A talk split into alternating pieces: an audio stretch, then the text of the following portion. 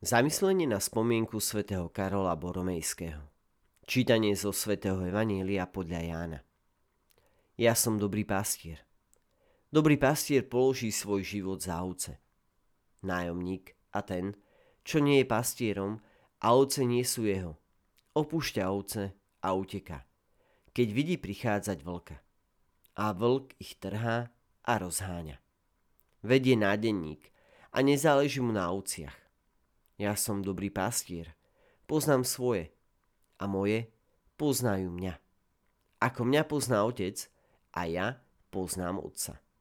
Aj svoj život položím za ovce. Mám aj iné ovce, ktoré nie sú z tohto ovčinca. Aj tie musím priviesť a budú počuť môj hlas. A bude jedno stádo a jeden pastier.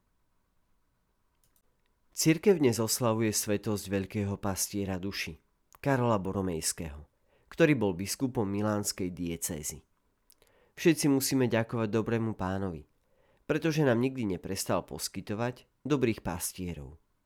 Práve časy svätého Karola potrebovali hlbokú reformu, najmä v duchovenstve. Dnešný svetec sa plne angažoval na Tridenskom koncile a pri uplatňovaní jeho dekrétov – a to najmä vo vlastnej diecéze. Dnešný text Evanília poukazuje na dve vlastnosti dobrého pastiera. Poprvé, že dobrý pastier položí svoj život za ovce. Dobrý pastier vie, že ovce sú dôvodom jeho života a jeho činnosti. A po druhé, a to z toho istého dôvodu, pozná svoje ovce po mene. Svetý Karol pochádzal z veľmi bohatej rodiny. Vzdal sa všetkého, aby sa na 100% venoval službe církvy. Odolal rôznym nástrahám, podstám, prepichu, luxusu, ktorý bol vtedy veľmi rozšírený. Na jeho biskupskom erbe bolo slovo humilitas. Skutoční reformátori sú svedci, odolní voči nástrahám a pokušeniam. Svetý Karol nebral pastoračnú úlohu ako zamestnanie medzi ostatnými. Pozornosť dušiam a modlitba boli jeho životom.